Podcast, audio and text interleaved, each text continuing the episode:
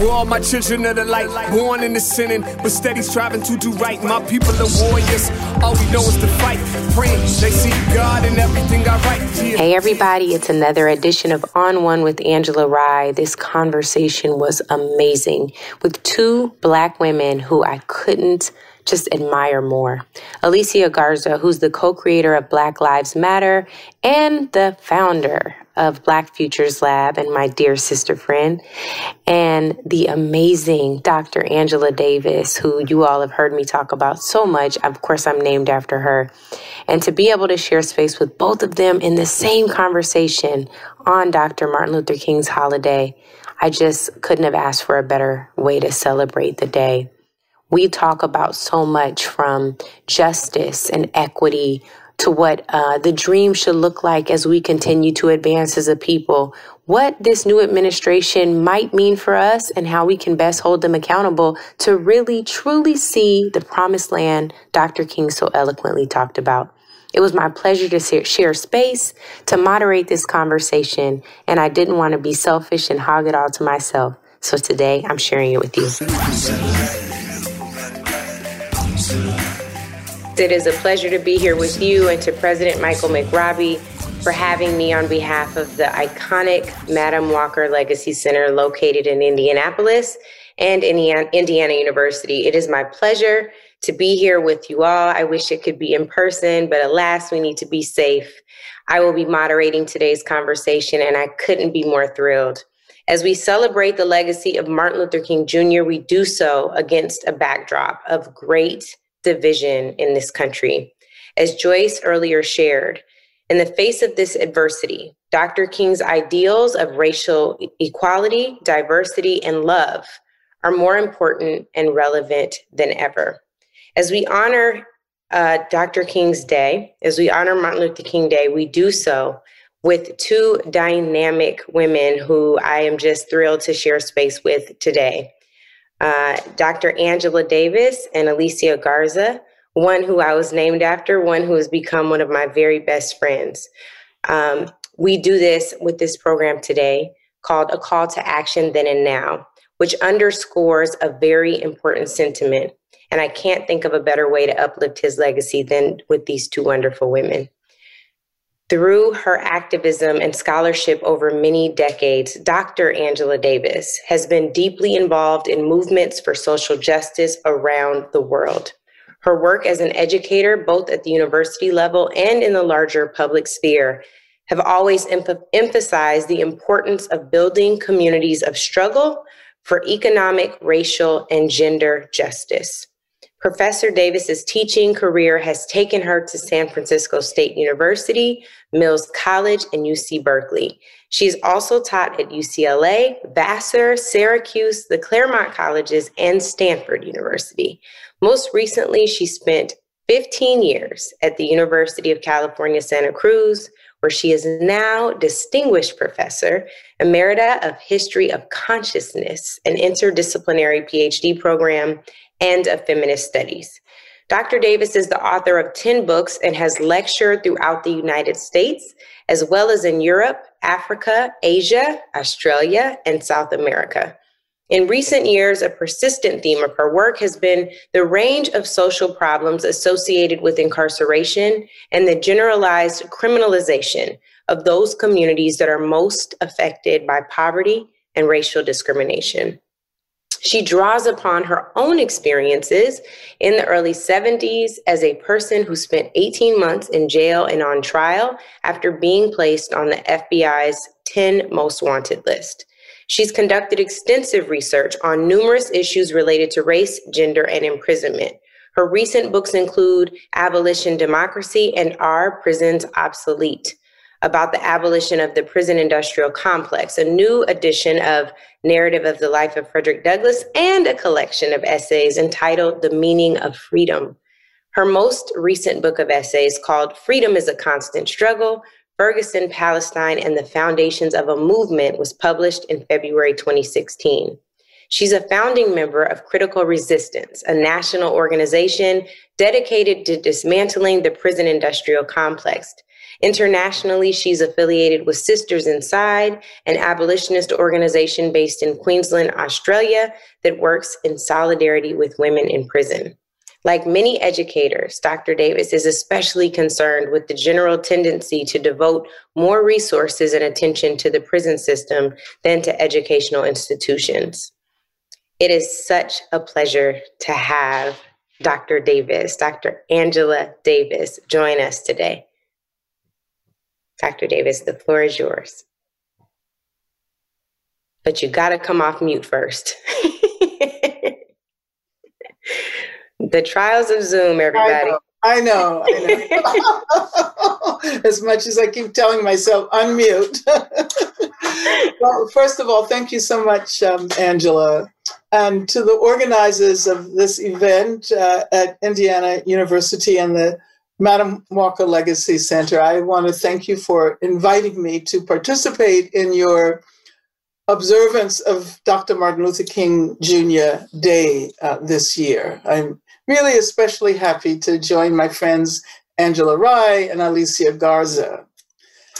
As we think about the importance of the mid 20th century Black freedom movement, uh, because this is what we celebrate when we observe MLK Day. Um, we see ever increasing evidence that today the past and the future are seem to be locked in violent struggle.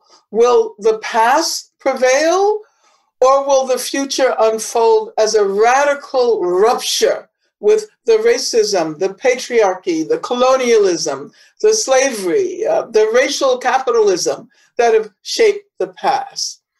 As we witness the unfolding of violent clashes between the past and the future of this country, we recognize that the celebration of the legacy of Dr. Martin Luther King and all those who stood up against racism during the 1950s and the 1960s, that this requires a much more urgent and more um, expansive uh, meaning. So I want to I want to share a quote with you, a quotation from the essay Dr. King wrote entitled "The Testament of Hope." It was published posthumously, so it's one of the very last things that that he wrote. Uh, Justice for Black people will not flow into society merely from court decisions, nor from fountains of political oratory, nor will a few token changes quell all the tempestuous yearnings of millions of disadvantaged Black people. White America must realize that justice for Black people cannot be achieved without radical changes in the structure of our society.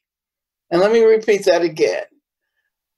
Justice for Black people cannot be achieved without radical changes in the structure of our society. And he continued by saying, the comfortable, the entrenched, the privileged cannot continue to tremble at the prospect of change in the status quo.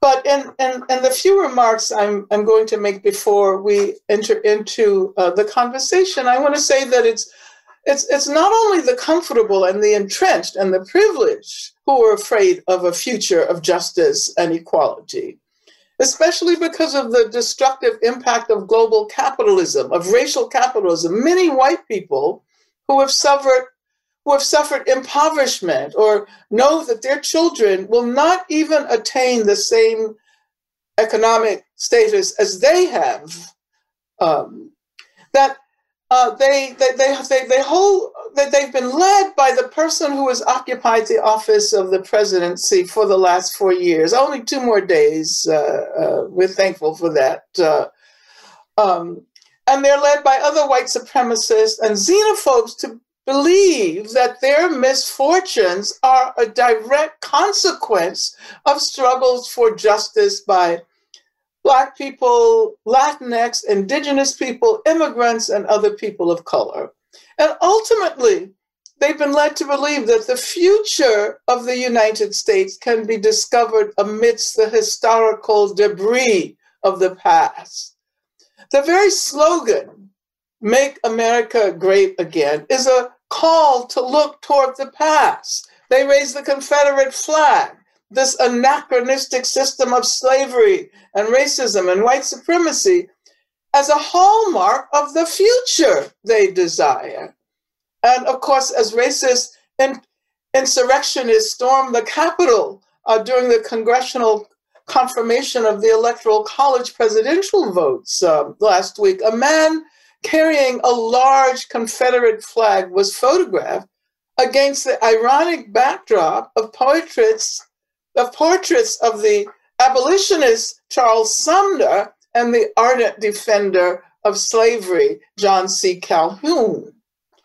Now, MLK Day has usually been represented as a day of service when people go out and help the less fortunate. Uh, and if you remember, during the eight years prior to this outgoing administration, we were accustomed to watching the then president and his family serve food in soup kitchens or engaging in some other form of community service.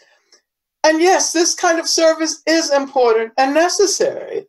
But the last years, and especially this last period marked by the COVID 19 pandemic, have made it clear that we cannot simply confine our activism to service within existing frameworks. Of course, we want more food for the hungry, more education for those who have been excluded, more housing for the unhoused, more health care for the forgotten. But we also want more. If we want a habitable future, we will need to enact what Dr. King called radical changes in the structure of our society.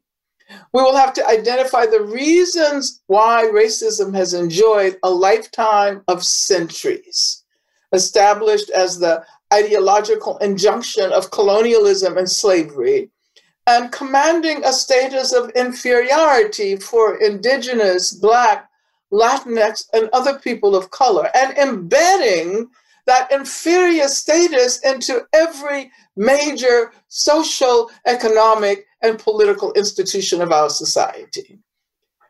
If you've studied the origin of capitalism, you've discovered that this economic system has always benefited from and has helped to reproduce racism. As a matter of fact, many scholars and activists refer to capitalism, uh, following the phrase um, coined by Cedric Robinson, as racial capitalism. This is why Dr. King insisted that justice would not be achieved without radical changes to the very structures of our society. And of course, the reckoning about which we all hear a great deal since, particularly since the lynching of police lynching of George Floyd and the police murder of Breonna Taylor last May, it, it's about subjecting all of our institutions to critical reflection, not only about racism, but also about patriarchy and homophobia and transphobia. Are our educational institutions reproducing racism in their curricula, in their administ- in their admission standards, in their failure to teach students how to engage in ideological critique, how to recognize the persistence of white supremacy, even in the notion that equality consists in making people of color equal to white people? Why is white always the standard? Why is male always the norm? Why has heterosexism been rendered compulsory, to refer to um, poet Adrienne uh, Rich? So we, we have to learn how to identify the structural racism in our healthcare system, in housing, in employment, in recreation, and certainly in our political system. Um, and just a, a, few more words. The most obvious institutions that incorporate and reproduce structural racism are connected to what is often referred to as the criminal justice system but um, which is increasingly referred to as the criminal injustice system, or maybe simply the criminal legal system in order to challenge the notion that the police, the courts, the jails, and prisons uh, mete out equal justice. Uh, racism, of course, has been responsible for what we call mass incarceration. Native people, indigenous people are imprisoned at the highest per capita rate of any group of people in our country. Anti Black racism has literally driven the construction of prisons throughout the country. And even in those states with relatively small populations, you will discover disproportionate numbers of Black men, women, and trans people behind bars. And of course, Latinx people are also disproportionately incarcerated. There have been efforts to reform prisons for as long as they have been in existence, but reforms have never really worked. This is why we have witnessed increasing calls to recognize that so many people are behind bars only because they are Black.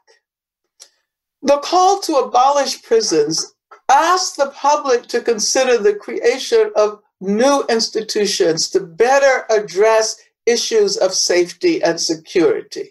The demand to defund the police is an abolitionist demand. The very history of the police in this country is linked to slavery, the slave patrols, as well as efforts to police newly freed Black people in the aftermath of slavery.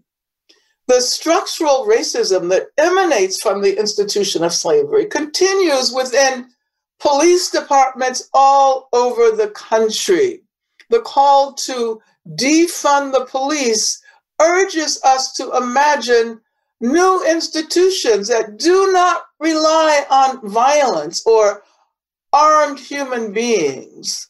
Uh, for example, calling 911 when a person is in a mental health crisis simply criminalizes psychological problems and often ends up with the injury or death of the person in crisis. So, why can we not create new agencies specifically designed to provide aid and assistance by professionally trained period? Professionally trained people. So, there's a great deal to do in the coming period. Uh, so, I want to leave you with another passage uh, from the essay by Dr. King I quoted at uh, the beginning of my presentation. America has not changed because so many th- people think it need not change. But this is the illusion of the damned. America must change because 23 million Black citizens will no longer live supinely in a wretched past. They have felt the valley of despair. They have found strength and struggle. And whether they live or die, they will never crawl nor retreat again. Joined by white allies, they will shake the prison walls until they fall. America must change. Thank you so much, Dr. Davis. I have so many questions, but you know, I'm probably going to have to call you and set up a backup because I know I don't have forever with you today. Um, but I really just want to dive in based on, you know, where you left off and um, frankly, I think triggers that I'm experiencing right now after the terrorist attack on Capitol Hill, but I'm sure so many of us are. And you started right at the heart of it when you talked about what Make America Great Again is really coming out of. It is this unhealthy um, clinging on to power that is uh, really an abuse of power. And so when you talk about um, learning how to identify racism in structures, I want to start with action so I know that we give people something to go home and do. When you um, speak to folks who have benefited from the privilege of white supremacy and white supremacist systems, how do you tell people to start to unpack what racism in structures look like. For those who have walked around blind because they are privileged to do so, what are some of the things that they can immediately do to kind of um, disintegrate racism in these structures so they actually do serve us to the point you raised in the one that Dr. King raised in that last writing. Well, you know, uh, uh, most of us um, are aware of the fact that uh, for decades and decades, racism has been represented as a um, as an individual defect. Um, and you know, one of the worst things uh, a person can be called is a racist. Uh, and so, uh, the work that people have often done to prove that they are not individually racist, uh, you know, participating in unlearning racism workshops and so forth and so on, uh, uh, has been um, the has consumed that work has consumed so many of, of, of the resources that would have been better directed uh, at the ways in which uh, the um, economy uh, is based on racist uh, structures uh, uh, the universities colleges and universities um, the healthcare system as a matter of fact this whole conversation about structural racism was initiated as a consequence of the recognition that so many more indigenous and black people and Latinx people were dying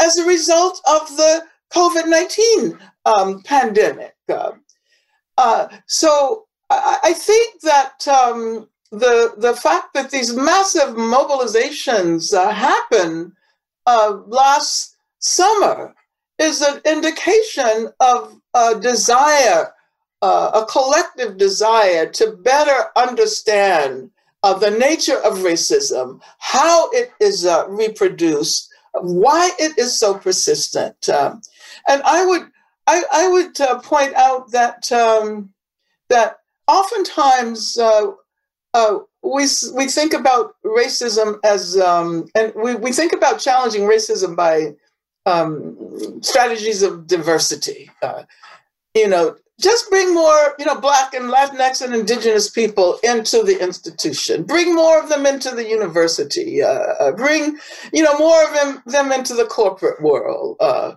uh and then the problem will be solved. But you're you're you're trying to diversify systems and structures that continue to perpetrate racism. You're simply asking those who are the targets of that racism to participate in the process. Uh, and um, you know, a good example that I often use is the is, is the fact that there is a campaign against police violence in South Africa, um, and they are confronting uh, the legacies of, of, of apartheid. And but even though the police are now uh, almost all black, not almost all white the way they were before, um, the same uh, uh, problems of the uh, uh, of, of, inflicting violence on communities of color, on, on, on, on black people, Asian people, etc. This continues to exist in South Africa because it is embedded in the very structures of policing, even though the actors are Black. Uh, uh, we have a long way to go. Um, and and uh, I, I, guess I would say that this is work that we really should have begun um, long ago. We should have begun this work in the immediate aftermath of slavery. This is when the work that we are doing now should have started. Uh, uh, and um, uh, I, I, think that uh, the fact that institutions are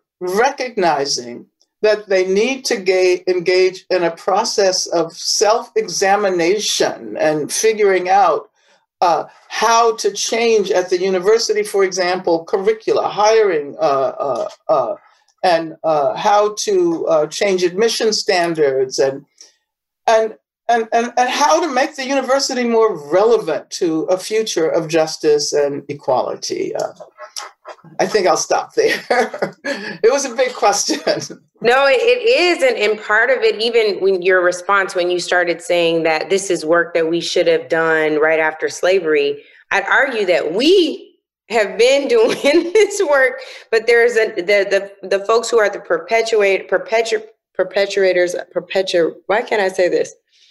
Perpetrators of the system um, have have not done the work, and as a result, to your point last summer, and I'm so glad you brought that up. All of a sudden, in the year 2020, people can see very clearly COVID 19 has a dis- disproportionate impact on people of color. All of a sudden, Black Lives Matter. Alicia wasn't arguing anymore. People all of a sudden got it to the point where it was in email signature blocks and, you know, on basketball courts. And uh, now all of a sudden it's okay to take a knee on the football field. And so then the question becomes, what next? Because it was popular for a minute and now even some of that is going down. And then they want to blame Black Lives Matter protesters and activists and others for why people lost elections um, in, in using defund the police. Now, all of a sudden, we can talk about defund because oh, they're involved with the white supremacist terrorists on the hill, right? So, like, and you you mentioned this too. You talked about formulating new agencies, which is really some of what defund was about. Um, how do we make this um, I don't even know if we should be aiming to make it more acceptable, um, more digestible, given the fact that Dr. King called for um, radical changes, as you said, in the structures of our society. What are the things that we can do to make people understand that radical is the only thing that will result in the shift that ensures our long-term survival, viability, functional, you know, um, ability going forward? Well, um, Angela, I think that um, I think you uh, uh, were hitting the nail on the head when you when you said that we have to make these ideas more acceptable. Uh, I mean, it's all we're, we're always engaged in a, a campaign to um, transform marginalized ideas and structures into more mainstream ideas. And let me tell you, as a person who has been an abolitionist um, since the 1970s, uh, uh, I always assumed that abolition was going to uh, remain a you know pretty much marginal phenomenon uh, for you know maybe the next hundred years, maybe a hundred years from now, the work that we're doing would begin to um, uh, turn that idea into a more mainstream idea. And then, of course, what happens is that uh, uh, we see uh, George Floyd lynched. Uh, millions of people participated in a lynching, witness a lynching. And I think that uh, at, at, at, that moment, so many of them realized that despite the dangers of going out and mingling with others in public under the conditions of the of COVID-19 that they felt compelled to speak out to disassociate themselves uh, uh, from uh, uh the police. And I'm talking about white people. We've never seen so many white people participating in anti-racist um, uh, um, demonstrations uh, so yeah, I think it is important to make these ideas more acceptable, but in the process of becoming acceptable, they're always going to be watered down. They're always going to be transformed. Uh, and so those of us who are really committed to uh, radical approaches have to recognize that. Uh, and rather than, as many people uh, uh, do, complain about the fact that our radical ideas have been co opted uh, by the status quo, what we have to do is develop more radical approaches. Uh, as opposed to criticizing the fact that the corporation defines our ideas uh, in, in, in this way that uh, tends to support capitalism. Of course, they're going to do that. That is what they're supposed to do. But, but what our role is, is to uh, promote the more radical understandings, to do the work, to organize. And I, I don't know how many times I've said this. The work that really matters is the work that is generally not seen. Um, of course, mobilizations are important, but those mobilizations only indicate how important the organizing has been. And when all those people flowed out in, in, into the streets uh, to stand up against structural racism, they were doing so because they were somehow touched by organizers. Uh, they remembered ideas that they had not really taken seriously. They finally began to feel the impact of that. So, the point that I'm making is that during this period, when there's not a great deal of dramatic, uh, visible work happening on our side, it seems like the white supremacists uh, uh, have uh, decided that they want the spotlight uh, now. Um, uh, what we need to do is to continue the teaching, the organizing, the conversations, uh, to bring more people into the fold. Uh, and I, as a matter of fact, I think this is probably the most important period right now when, when um, it appears as if uh, the drama has uh, fallen away. Uh, this is the time to enlarge our, uh, our, our, our, struggles and our communities uh, so that uh, the next time we go out in the streets, it, it, it, it will be hundreds of millions of people. I love that. I'm going to um, introduce Alicia and bring her in because I really want us to have the joint conversation. Um, and I don't want to run out of time. I have so many more questions, but I am going to turn it over to my good sister, Alicia Garza.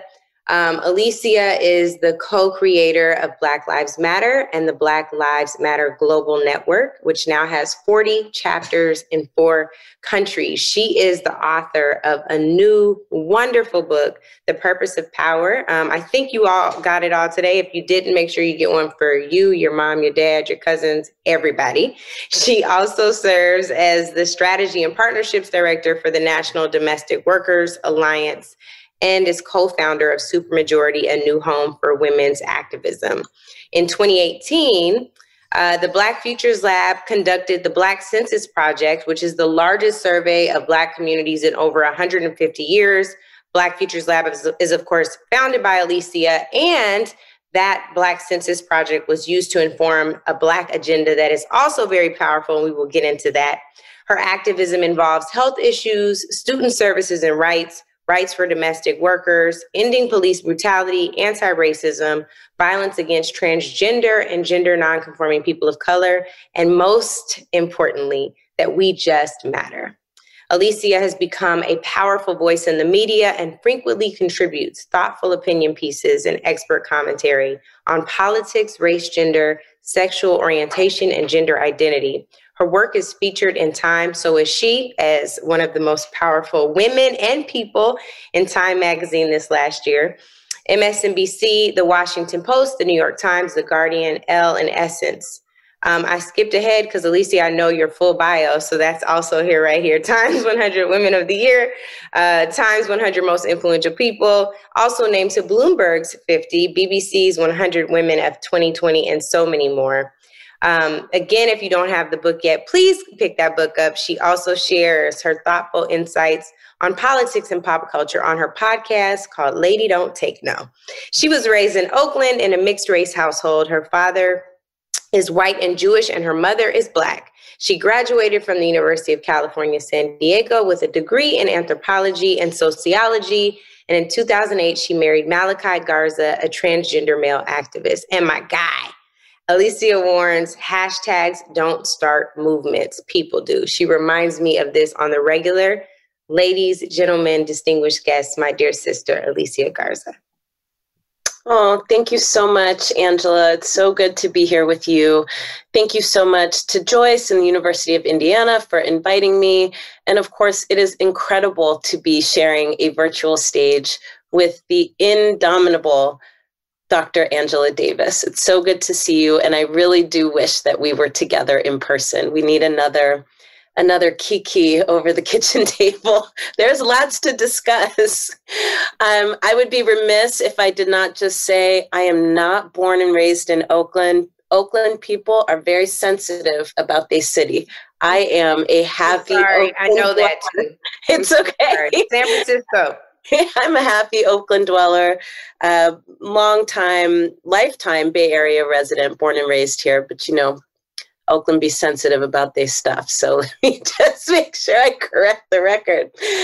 Uh, with that, you know, it, it is no small feat to try and follow after Dr. Davis. Uh, certainly because she's brilliant and because she's going to tell you the whole truth and nothing but. Uh, but I do think that my comments for today are related and will help us uh, engage in a broader, more full conversation. Uh, so I'm grateful for the comments that preceded me. I want to just start off by saying that, you know, I, I both love and and and abhor this holiday. love it because it is an opportunity for us to celebrate the legacy, the life, and the lessons of a man who I think has helped us turn politics and political struggle on its head. But at the same time, the, the horror of this day is both about knowing that uh, Dr. King was assassinated and murdered uh, by the ongoing legacy of white supremacy, racial terrorism, and white nationalism, but also because we spend this day uh, sanitizing the legacy of someone who pushed us, like Dr. Davis, uh, to be comfortable in what it means to get to the root of the problem so that we can resolve it and start to address new problems that come from resolving old ones. And so I'd like to just note that on this day, you know, we have experienced some incredible peaks and some incredible valleys. And, you know, it's not lost on me that in this moment, we have to continue to say that Black voters led this country to important and decisive victories that resulted in a direct challenge to the greatest threat to democracy in an entire generation. Just last week, Black voters in Georgia, sorry, two weeks ago now, uh, secured a victory for the first Jewish senator to ever be elected in that state, and secured a victory for the first Black person on a Democratic ticket to be elected to Congress. And that person is only the 11th Black person to serve in the United States Senate. It is an incredible time to be alive. And yet, at the same time, it is Black power that is sending some in this country into a rage. We should make no mistake that Black people amassing power and exercising power poses a direct threat to the white power structure that was created and maintained to keep Black people from power, which is why we saw white nationalists descend on the United States Capitol, demanding that their power be returned demanding that an unequal distribution of power be maintained instead. That is what they mean when they declare that the election was fraudulent. What they mean is that Black people exercising our power is not actually what this country intended when it said freedom and justice for all. That Black people voting, and in particular voting for a democracy that can and should include all of us, is actually fraudulent for these insurrectionists, and by that I don't just mean the people who traveled to the US Capitol to wage war against the electors and the United States government, I also mean the people who support them that weren't able to make it that day, right? For them, making America great again is bringing America back to the days when Black people were considered to be just three fifths of a human being and only for the purposes of distributing property and power which was the requirement for participation. You were required to own people in order to ha- be able to have a say as to the direction of where this nation would go. So, King's legacy, besides peace and justice, requires that we afford ourselves the opportunity to finally settle upon the truth of what King came to teach us, or we're bound to continue to sanitize his words, his actions, and his lessons. There's too many people today who, upon witnessing the barrenness of white nationalism and white supremacy, would have us believe that now is a time for healing and unity that is void of a truth telling and justice. Many would use this day to remind us to commit to the principles of nonviolence, devoid of context for what nonviolence actually meant to King. Many would use this day to remind us that King was for peace and justice and would use these principles to try and contrast the movement of today from the movement that King helped to build and forward. It is that sanitation of his legacy and lessons that always leads me on this day to share this quote from King, which was written in his letter from a Birmingham jail in April of 1963. He says, First, I must confess that over the last few years, I have been gravely disappointed with the white moderate. I have almost reached the regrettable conclusion that the Negro's great stumbling block in the stride toward freedom is not the white citizens counselor or the Ku Klux Klanner, but the white moderate who is more devoted to order than to justice, who prefers a negative peace, which is the absence of tension, to a positive peace, which is the presence of justice, who constantly says, I agree with you in the goal you seek, but I can't agree with your methods of direct action, who paternalistically feels he can set the timetable for another man's freedom, who lives by the myth of time and who constantly advises the Negro to wait until a more convenient season. Shallow understanding from people of goodwill is more frustrating than absolute misunderstanding from people of ill will. Lukewarm acceptance is much more bewildering than outright rejection. It's here that King reminds us that we must not resort to the appeals of moderation, moderates who would tell us that justice is for another season. You know, prior to the events at the US Capitol, there were still too many who would purport to be for peace and justice, and yet who would say that the movement goes too far in calling for a complete transformation of policing and punishment in this country. They would say, I support Black Lives Matter in principle, but I don't support the organization. They would say, we just need better police. But to make these statements in light of what has transpired, not just over the last few months, but for generations in our communities, results in the kind of negative peace that King warned us about. Negative peace allows us to decry injustice without taking the steps to do anything about it. King taught us that we will be distorted and that attempts will be made to delegitimize that which we are fighting for. King himself was called a rioter, a communist, an agitator, a troublemaker. The movement of today understands this very, very clearly as we too are distorted and delegitimized. And for the last week and a half, there have been countless news stories that have compared the treatment that this movement has received and the treatment that those attempting to foment a coup have received. And while I understand the intentions behind all of this, I fear it's the wrong comparison for us to make. What happened at the US Capitol was not a protest for peace, for justice, for dignity and respect. Theirs is not a movement to save lives, to put families back together again, to root out injustice. Theirs is a movement to keep power concentrated into the hands of a few. It is a movement that demands the continuation of generations of rigged rules, whether it be capitalism or racism or patriarchy, that leave people out and leave people behind. Theirs is a movement to foster division and segregation. It is a movement that is fueled by a willful and determined amnesia about the roots of this nation.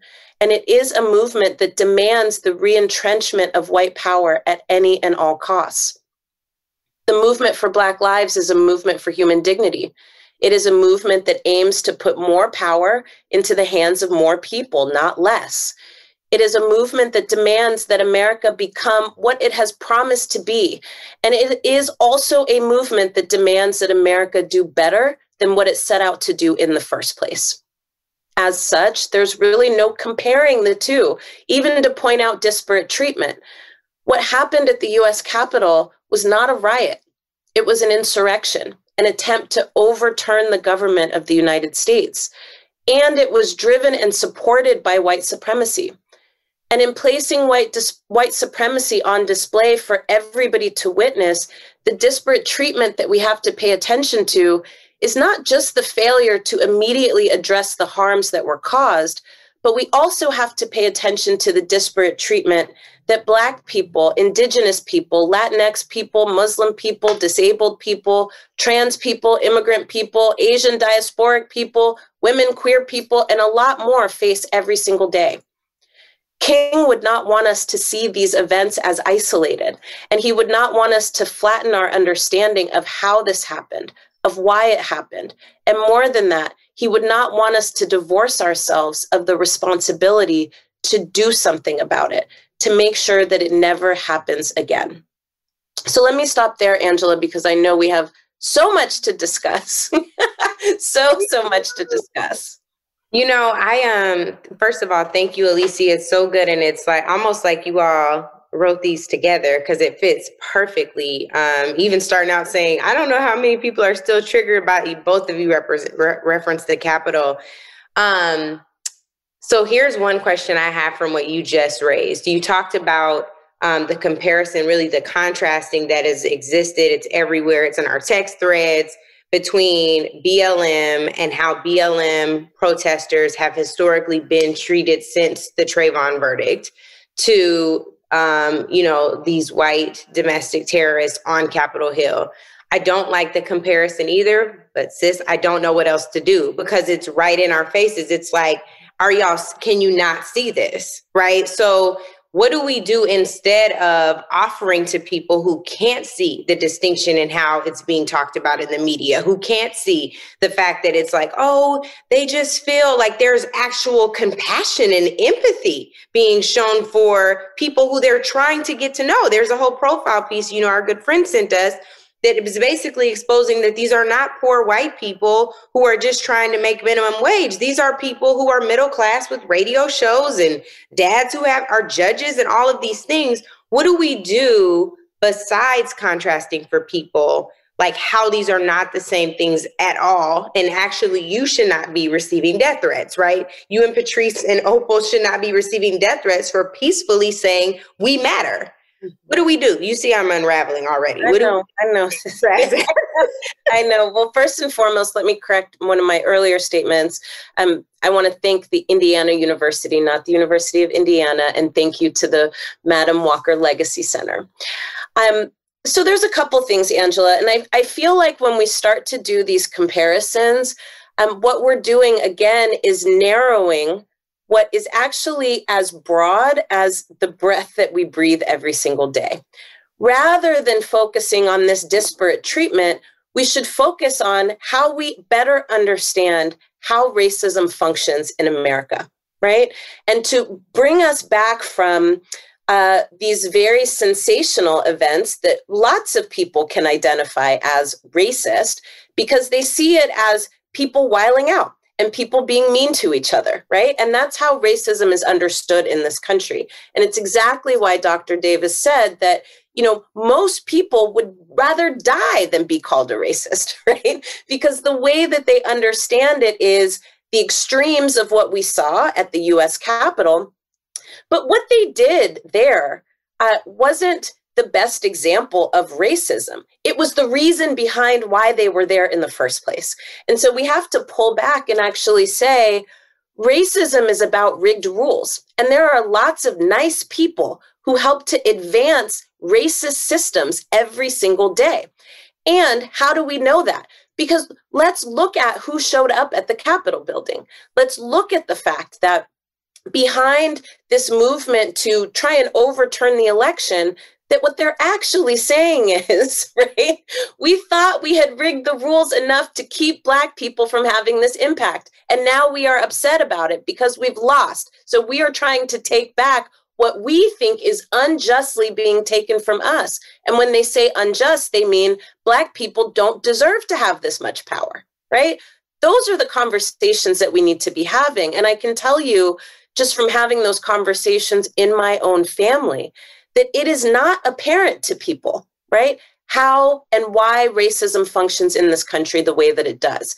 People think that racism is about police unleashing dogs on peaceful protesters, right? But that that is not what racism is. That is a maintenance of racist systems, right? And and our state will always result to violence if it cannot control by consent. But most of the time, right? Most of the time, the way that these systems are upheld is literally by the amnesia in this country where we continue to say things like racism is about these isolated incidents where people while out and act crazy as opposed to a um, the impacts of rigged rules on our everyday lives yeah so i think that's actually what we need to keep focusing on in these conversations and that's how we'll be able to pull apart you know the the the distinctions here among what was happening with the US Capitol Police, why people are saying this was an inside job. We can pull out the distinctions here of, you know, who, what was the character, the class character, the racial character, the gender character of the people who showed up there. And those are the kinds of profiles I actually want. I don't want to do any more profiles of people who we're trying to understand why people are racist. No, I, I actually want to better understand who these folks are so that we can get a clearer picture of what we're dealing with. Otherwise, we will always default to this notion of, well, we should just reconcile without actually getting to the truth and the heart of the matter in the first place.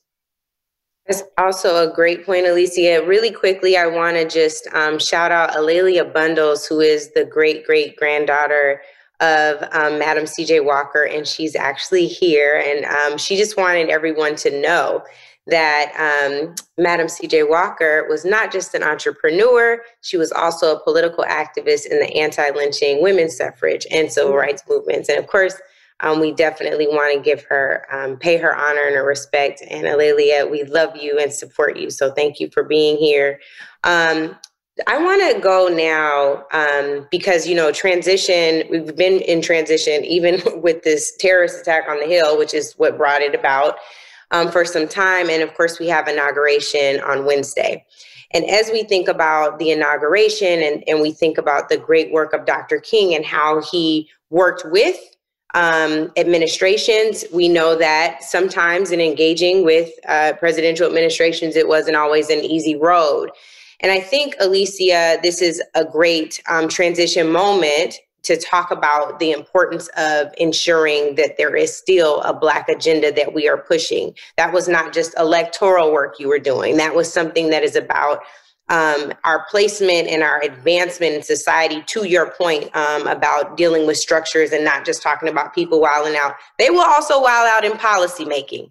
And so, to that end, I want you to just talk about um, the work you're doing with Black Futures Lab around an agenda. Because to the uh, the question I asked Dr. Davis initially around action, I want to make sure people have something they can do when they leave here. Um, it's not just about mem- remembering Dr. King's speeches; it's also about remembering his action and the calls to action. So, if you would give us some marching orders around the Black agenda. Well, absolutely. And as we're moving into hopefully a transition in power.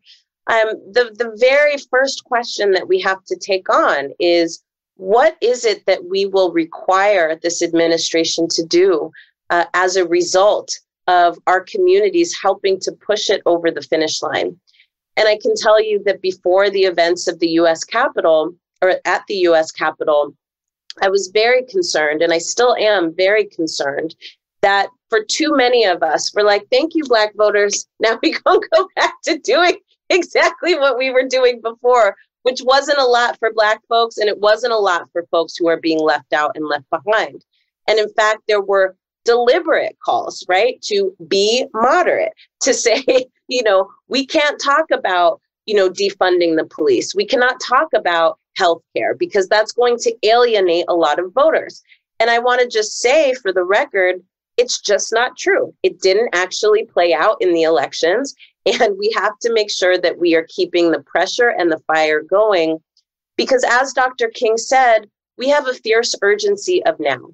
You know, what happened at the Capitol building, in my opinion, uh, it, it, it was indicative, right, of what this next period will look like. I grew up uh, in a period, and I talk about this in my book, uh, I grew up in the period of, of, of Timothy McVeigh, right? And the Unabomber, and people who were intentionally attacking the structures of government frankly, because they thought that Black people and other people who were considered to be minorities, right, were getting too much, right? And, and their whole entire goal was to take that apparatus back and then to dismantle it so that there could be no checks and balances on how wealth is distributed, on how power is distributed, and so on and so on. So the Black agenda is really a call for what it looks like to begin to make Black Lives Matter from City Hall to Congress. And it is informed by conversations with more than 30,000 Black people in all 50 states from every political persuasion and ideology, from every demographic that you can think of. And it is the place where we can all agree on what needs to happen moving forward. Now, with that being said, I don't think that the Black agenda is the most radical agenda. I want to be really clear about that. It is the things that I think that we can win in this moment that can open up opportunities to win more and more. But I think that the urgency of the Black Agenda 2020 is really that we need some coherence and some cohesion, right, around how we translate these slogans into rules that are not rigged, into rules that are actually transforming how systems operate and transforming how governance happens in the first place. So, uh, if you want to take a look at the Black Agenda, you can find it at black, the number two, the future.org. And I think it is a starting place, right? It is very much a floor and not a ceiling. But these are the things that we need to start to hold government accountable to, not just at the federal level, but in our city halls, right? In our state legislatures, we need to make sure that our communities have access to healthcare, that our communities have access to housing, that our communities have access to education, where the first people they see when they walk into their schools are not police officers, that our teachers and that our frontline workers have an adequate wage with which to support their own families and to live in dignity, where the people who care for the people we care for the most are seen as essential workers and treated as such. Those are the places in which I think we have the most potential to begin to win real things for real people beyond the Democrat and Republican kind of binary that actually doesn't resonate with so many. People need to see change and progress, and this is uh, one of the places where we think we should start. Thank you, Alicia. Dr. Davis, I want to bring you into this conversation around agendas. And part of it is because um, we, of course, are on a Zoom for, um, you know, with University of Indiana, Indiana University. Now, Alicia, you messed me up now. Which one is it? Sorry. It is Indiana, Indiana University. University. Sorry, y'all. Um, so as we sit here, you know, in 1971, um, Black folks from all over the country convened in Gary, Indiana, um, 50 years ago, um, to establish a Black agenda where delegates were appointed. All of these things um, come together. You think about the, uh, of course, the Black Panther Party's 10 point program. And of course, Alicia saying, listen, I talked to 30,000 Black people all over this country. These are the things, this is the baseline of what we know we need. When we start to think about implementation, 50 years after Gary, um, you know, 402 years now, um, 402 years after we arrived on uh, forcefully. So, and then of course, after the emancipation, when Black people met every single year to talk about what our agenda must be. When you think about the things that we can do to really ensure we have an agenda that we begin to demand action around, what is our first step? Well, well, first of all, thank you so much, Alicia. I um, uh, love listening to you and um, your trenchant analysis of what we're confronting uh, now. Um, I, um, you know, I'm not the kind of person who tries to figure out um, first steps, second steps, third steps, fourth steps. Uh, uh, when some, whenever someone asks me what is the most important step we can take, my answer is always that there are multiple steps. Uh, there's not simply one thing uh, uh, that uh, we can pinpoint. and so I suppose I would say that um, um, what we do now is a process that is going to determine our capacity to move in radical directions in the future. Uh, so, uh, if, if, if I were to say there's one thing we have to do, I would say we have to keep the level of collective consciousness as uh, intense as it is today. It might be expressed in different ways. Um, we have to try to encourage everybody who's in, in who, who's concerned, who uh, thinks of uh, themselves as um, committed activists for justice and freedom to ask what they can do now. Uh, I am um, of course, I think healthcare is so important, especially, I mean, we can't forget that we have never experienced this kind of devastation in terms of attacks on our health. Uh, and, uh, you know, I understand that. Um, that the new Biden Harris administration is going to, you know, try to begin to correct what didn't happen over uh, the last period. Uh, uh, but what we really need is free health care. Uh, we need free health care for everyone. Uh, and and we also need free education. we need free education for everyone. And of course, these things aren't going to happen overnight. So we have to ask how can we uh, begin to unleash a process that will lead us in, in that direction? Um, and so, uh, you know, I would say that people on campuses such as Indiana University have to look very closely at their um, the structure of their curricula.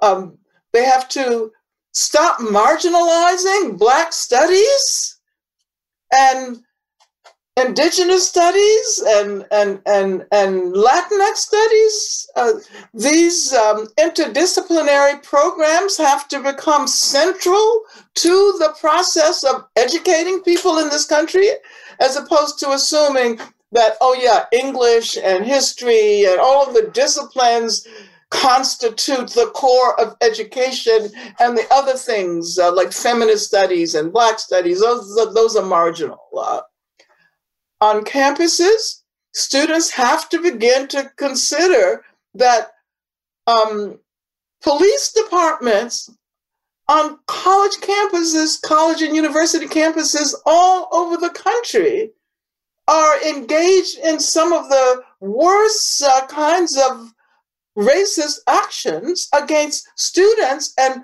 those who are a part of the campus community. So I think that you know, it might actually be easier, I'm, I'm kind of thinking aloud now, to dismantle campus police, uh, you know, as a starting point. Uh, you know, just as we've said in the abolitionist movement, that when we focus on abolishing youth prisons and, and, and juvenile justice facilities, that is a part of a process that can lead to the abolition of the entire system. So I think we need to begin to you know, think in, in, in, in those terms and recognize uh, that there is space for everybody who wants to participate here, whatever they see themselves doing. Uh, uh, but, but make sure that the mass collective consciousness remains at uh, as high a level as it is at this moment. Thank you. Yeah, I understand the frustration with the, the or the challenges even with the the steps. I just wonder often, especially over the summer, Alicia, and you know this well, trying to get people to align behind one agenda, you know, or at least like, okay, where are the commonalities? And instead of us being able to focus in on what the commonalities are, people want to splinter off and do their own thing. So when we consider you know what it would look like to start somewhere. Doesn't have to be a first step. Maybe we start at with five or ten. Um, like the panthers just like what do we exactly. what what do we do? How do we alicia um, and, and dr davis where do we start there? Like we the they're about to be sworn in. There are progressives and environmentalists and women's groups and um, Jewish groups, all of which have organized around a similar platform to present to the administration. And I am concerned from what I've seen, personally witnessed, um, and from what I've heard, that we're a little behind there again. You know, so how do we, when you start saying, this is where we do the work, right? Dr. Davis is like, this is where we should have started after slavery. Now, here's an opportunity again. Yep.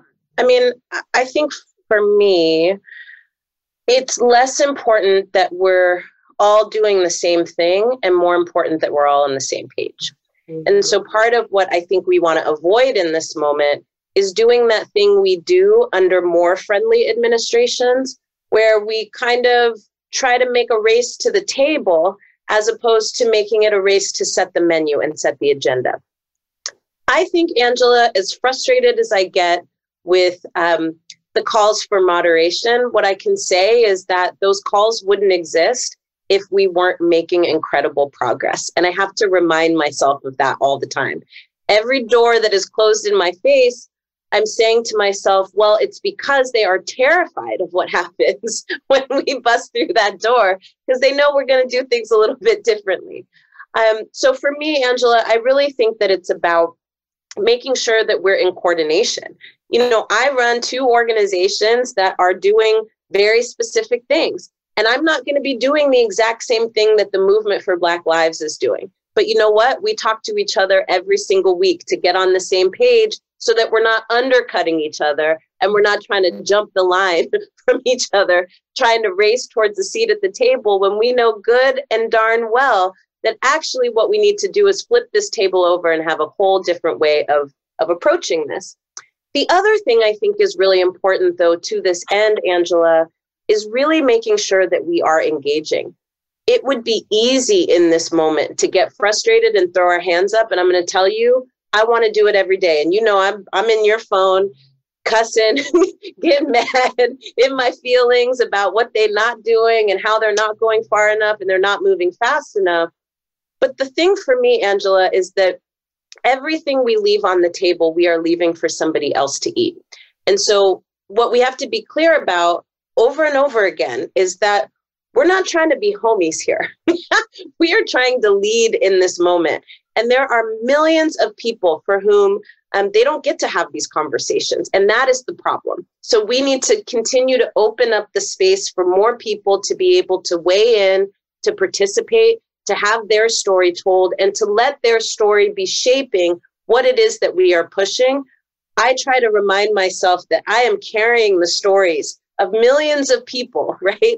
For whom they don't get to do what I'm doing every day, all day. right? They are trying to keep a roof over their heads. They're trying to get some childcare so they can go to work and make money, right? And, and make ends meet. So we have an incredible responsibility to keep feeling that fierce urgency of now, to keep opening up space for bigger and more radical ideas, to not be afraid of telling the truth at all points in time, no matter who it's going to piss off, and frankly, not being afraid to have honest conversations with this administration, both about what they're doing well. We got to do that. We got to give them their propers when they do the right thing, but also talking about what they're not doing well and how they need to do it differently. That is actually the process of governance. It is coming up with processes, right, to continue to um, um, be able to distribute resources in a different way. Right now, resources are consolidated into the hands of a few people, and the rest of us are, are fighting over what we consider to be scraps. This is the richest country in the world. There is plenty for everybody. And so, if we are advancing in that way and understanding that, um, we as people who are trying to make change are also not fighting for scraps, right? Then I think it allows us to have a different orientation to this moment the last thing I want to say here is that I hope that our our first order of business, beginning on Wednesday and moving forward, um, is to see ourselves as leaders. Um, I think too often we give up our power to other people, and then we say we don't have the power to change it, So I'm just going to go back to what I was doing and I'm going to be mad. Actually, in this moment, I can guarantee you none of these people know what to do.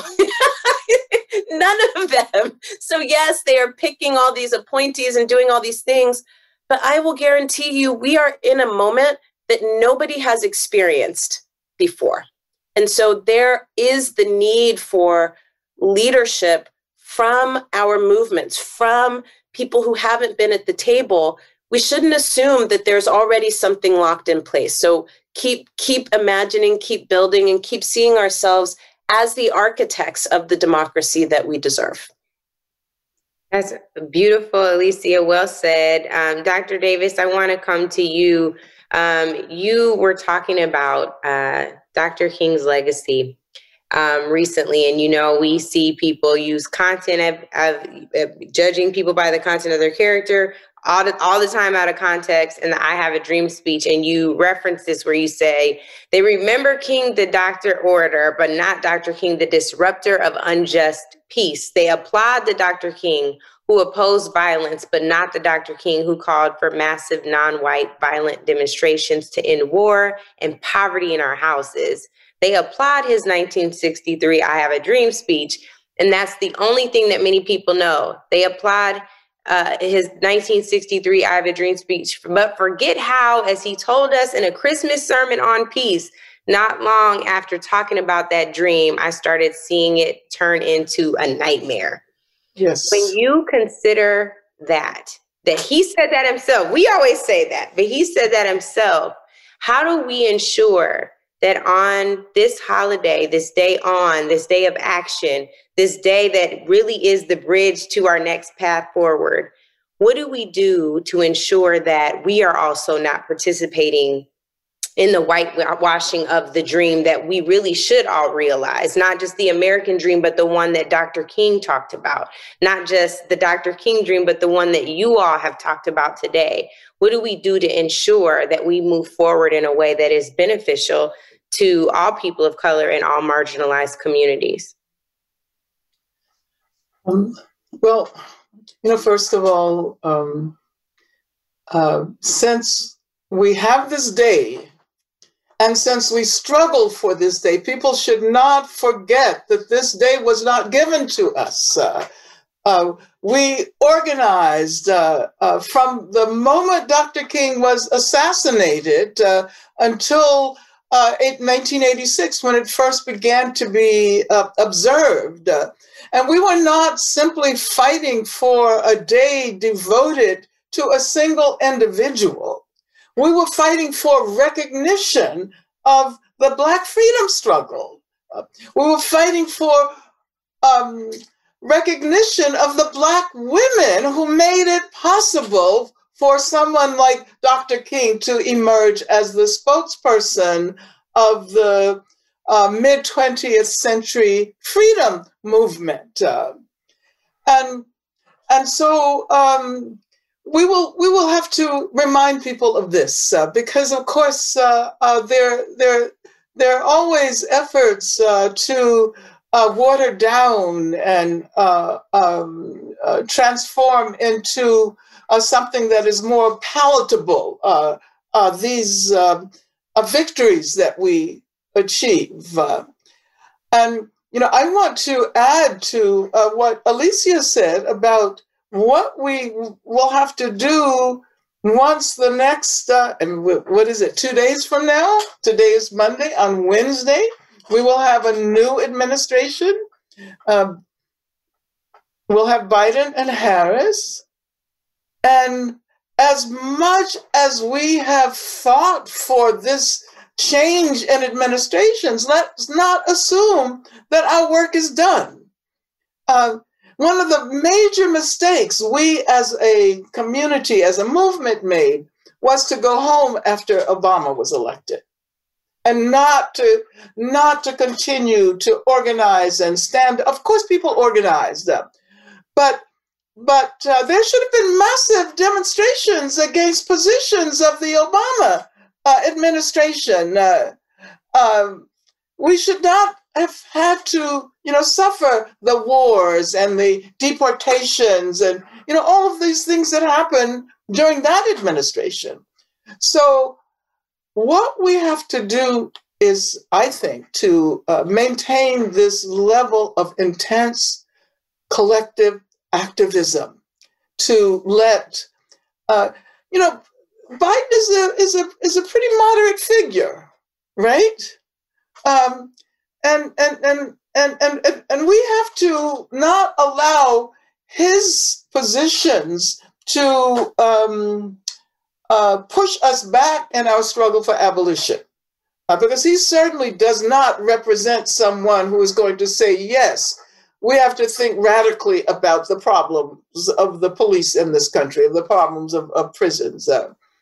So I, um, I, I think that the message we're going to have to uh, convey to people is that if we needed mobilizations and, and, and the emergence of, of, of, of this, the, the, these amazing um, um, movements, uh, Black Lives Matter, the movement for Black Lives. Uh, we this this is going to be the period where we will really need um, uh, those participants, those leaders, uh, uh, because change. We can glimpse the possibility of change now for the first time for the first time in my lifetime. And uh, if we go home uh, uh, that we've finally gotten this person out of the White House who should have never been there before, um, uh, we recognize that the the uh, insurrectionists did not um, create the coup that uh, they wanted, um, but we haven't won. What we've done is we've created the possibility of moving in more radical directions. And we have to engage, organize, mobilize, fight back, create new organizations, strengthen the old ones, uh, um, do more work than we've ever witnessed uh, in, in, in, in, in our lifetimes. Uh, and it's going to be very exciting. It's going to be difficult. Uh, um, but let's not be afraid to say no uh, to Joe Biden. And let's not assume that just because we have the first black woman vice president in the history of this country, and that's an amazing feat, uh, that we can um, shut up and go home and, um, you know, stop uh, thinking about what it means to uh, organize uh, for uh, future victories. I think this period it can be really exciting uh, uh, because we're not simply we won't simply be on the defense. We've been on the defense uh, for too long, uh, uh, and um, so yeah, let's um, let's generate the kind of excitement uh, that people like. Um, Alicia and all of the other, you know, other really wonderful young um, activist leaders uh, during this period have taught us it's possible. Um, and, and, and, just one more thing internationalism. I, and and and I uh, I would be remiss if I didn't say that we have to strengthen our connections uh, with people who are engaged in the same kinds of activist battles all over the world in Brazil in throughout the continent of Africa you know black people in Europe uh, so let's uh, let's not forget that we're a part of a planet uh, that is striving uh, to uh, move uh, toward justice, equality, and freedom. Alicia, I'm gonna come to you. I know that we are um, winding down, but if there's a, a, call to action that you have, um, one of my favorite um, Dr. King speeches is "Where do we go from here?"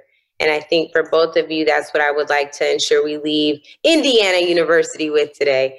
Um, where do we go from here, Alicia, from your perspective? Once we get on the other side of inauguration on Wednesday, prayerfully, um, where do we go from here?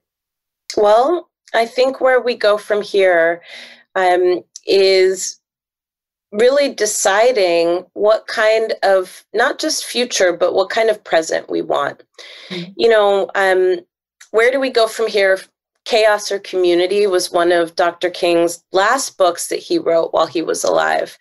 And in it, he talks a lot about um, the need for white communities to really reckon and grapple with what needs to be done to dismantle uh, this adherence to white supremacy that is literally tearing this country apart at the seams. And I think that that is a big task. I, I think Black communities are often asked, What's next? Who, what you gonna do? And I just feel like we're doing a lot, okay? we're doing a lot.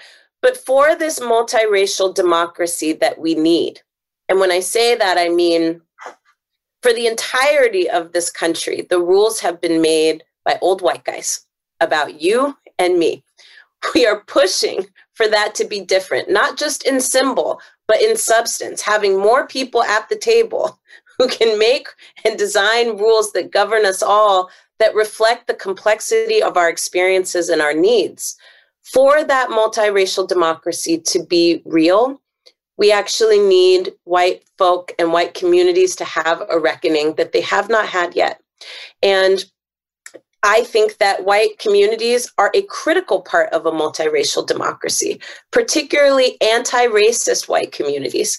And so we have to get to work. And I know Dr. King talked about the same thing in, in Where Do We Go From Here? And I just couldn't agree more. Dr. Davis, where do we go from here?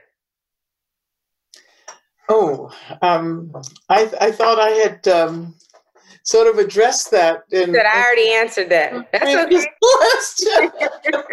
I did. I but, just, but, but, but, let, let, let me say that I think Alicia is absolutely correct in pointing out that there have to be major transformations among white people in this country. Uh, uh, and that um, organizations like uh, SURJ, uh, Stand Up uh, for Racial Justice, uh, that are committed to doing organizing among white people to uh, develop the kind of um, strong um, anti racist positions that are actually rooted uh, in historical legacies. And, you know, people like John Brown and Prudence Crandall and, and, and, and, and the white women who said no to lynching uh, in the name of, of, of, of, of, of white womanhood. Uh, so there are many examples in our history. Uh, white people have to begin to recognize that this is their problem. Uh, uh, they can't simply be allies, and I know we like to use that term, uh, but they have to recognize that they have as strong a stake in a future of justice uh, and, and, and equality and freedom as anyone else. I um I thank you all both so much. I mentioned again um, Dr. King's famous speech from 1967. Where do we go from here? In that speech, he defines power as the ability to achieve purpose. Mm-hmm. Um, I think that we all can say, based on everything that we've learned from Dr. Davis and Alicia Garza today, we know that we have that ability and it is innate within each and every one of us. Another good key to power is to get that book, Alicia Garza's um, The Purpose of Power. It is a wonderful book and will also help you to understand your power. Our power does not look like what we saw on Capitol Hill last week. That's the power we're trying to dismantle, and they know it. Hence, what happened on the Hill last week. But that said, we hope that you all will go away from here um, understanding the importance of the power that you embody, understanding the importance of building coalitions, international coalitions, to Dr. Davis's point, so that we can all get rid, shed oppression, white supremacy, white privilege everywhere, and begin to dismantle the structures, not just the label of racism, but the thing that ensures that people stay in power and abuse it. We thank you all so much for your time, Indiana University and the Madam CJ Walker Legacy Center. We thank you all so, so much for having us. Appreciate it. Striving to do right, my people are warriors. All we know is the fight, praying, they see God and everything alright, yeah.